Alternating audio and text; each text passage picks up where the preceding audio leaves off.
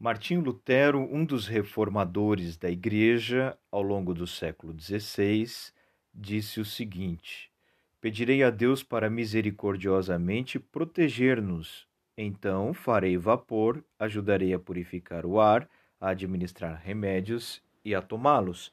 Evitarei lugares e pessoas onde minha presença não é necessária para ficar contaminado e assim, porventura, infligir e poluir outros e, portanto, causar a morte como resultado da minha negligência. Se Deus quiser me levar, ele certamente me levará e eu terei feito o que ele esperava de mim e, portanto, não sou responsável pela minha própria morte ou pela morte de outros.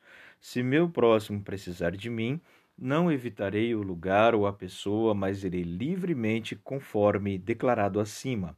Lutero referia-se ao desenvolvimento contagioso da peste bubônica, que no século XIV, ah, a partir de um grande surto entre 1348 e 1350, eh, passou a ser conhecida como peste negra até 1720, nós tivemos uma série de reincidências na Europa, uh, cuja última foi registrada em Marsella, na França, e uma drástica popula redução populacional de um terço, mais ou menos, dos habitantes do continente europeu. Alguns historiadores, como o conhecido Jacques Legoff, chegam a falar em dois terços da população europeia dizimada por essa peste. Convém aqui pensar no nosso papel, papel da igreja. Papel da igreja não é outro senão o amor, o desenvolvimento do amor. Primeiro, a compreensão do amor como substantivo, atributo, e depois a compreensão do amor como exercício ou verbo. Praticar o amor e amar são responsabilidades da igreja em qualquer tempo e, particularmente, no tempo do sofrimento. É preciso entender, portanto, que a nossa vida precisa estar alinhada com a vontade de Deus. Lutero dá pistas de como interpretava o amor na prática, o amor praticado. Eu acredito que tanto o amor quanto o ódio ou o mal podem ser praticados. Eles não existem sem agentes que os pratiquem. Portanto, o amor precisa de sua legitimação na sociedade e de uma prática efetiva que leve à sociedade uma concepção poderosa do que é cuidar de si próprio e, cuidando de si próprio, desenvolver o cuidado do outro. Lutero, por exemplo, estava preocupado em fazer vapor, a purificar o ar, a administrar remédios, a tomar remédios, a cuidar de pessoas mas Lutero também desenvolvia uma pastoral eh, do comedimento, uma pastoral da reflexão, uma pastoral do, do pensamento cuidadoso, em que evitar lugares, evitar a contaminação desnecessária, evitar, portanto, transmitir a partir da própria contaminação a outros era algo necessário para também é fugir de forte contágio desse estágio comunitário da doença, que em outros termos era sentida pelo é, pastor.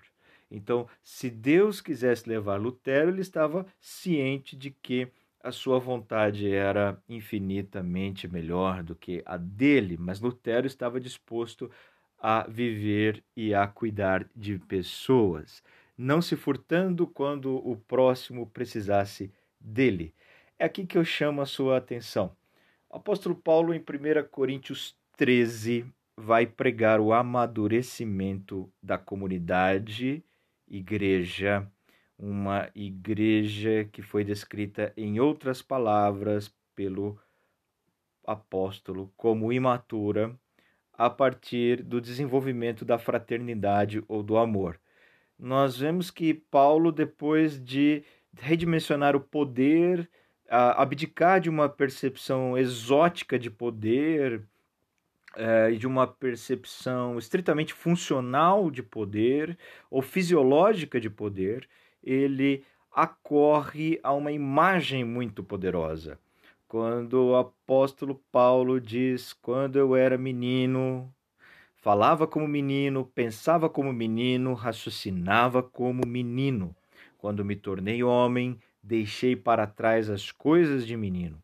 Agora, pois, vemos apenas um reflexo obscuro, como em espelho, mas então veremos face a face. Agora conheço em parte, então conhecerei plenamente, da mesma forma como sou plenamente conhecido.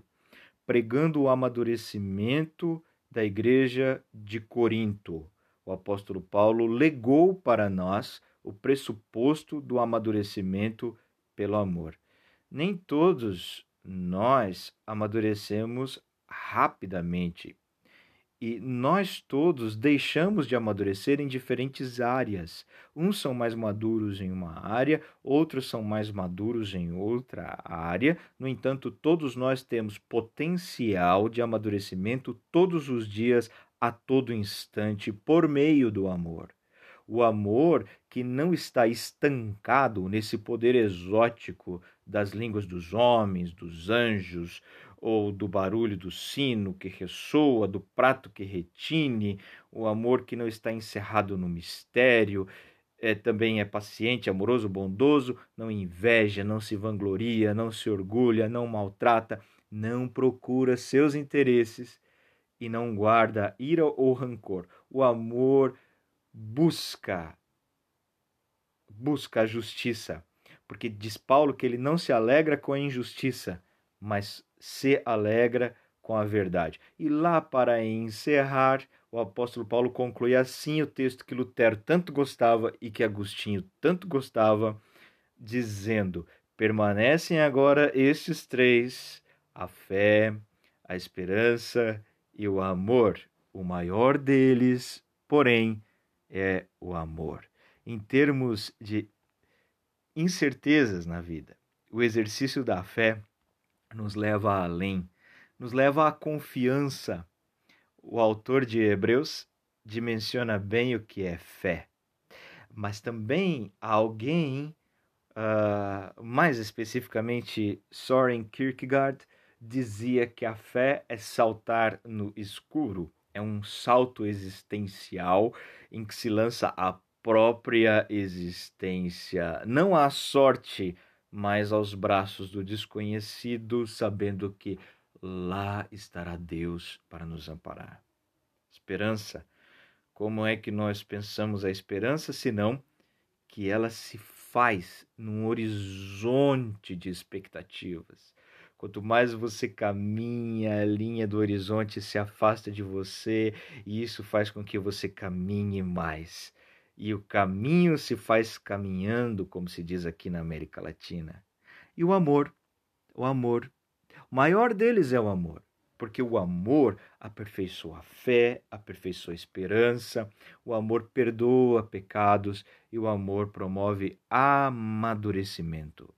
Que Deus nos abençoe e nos dê paz, serenidade, tranquilidade para enfrentarmos é, em outras proporções a epidemia do nosso tempo.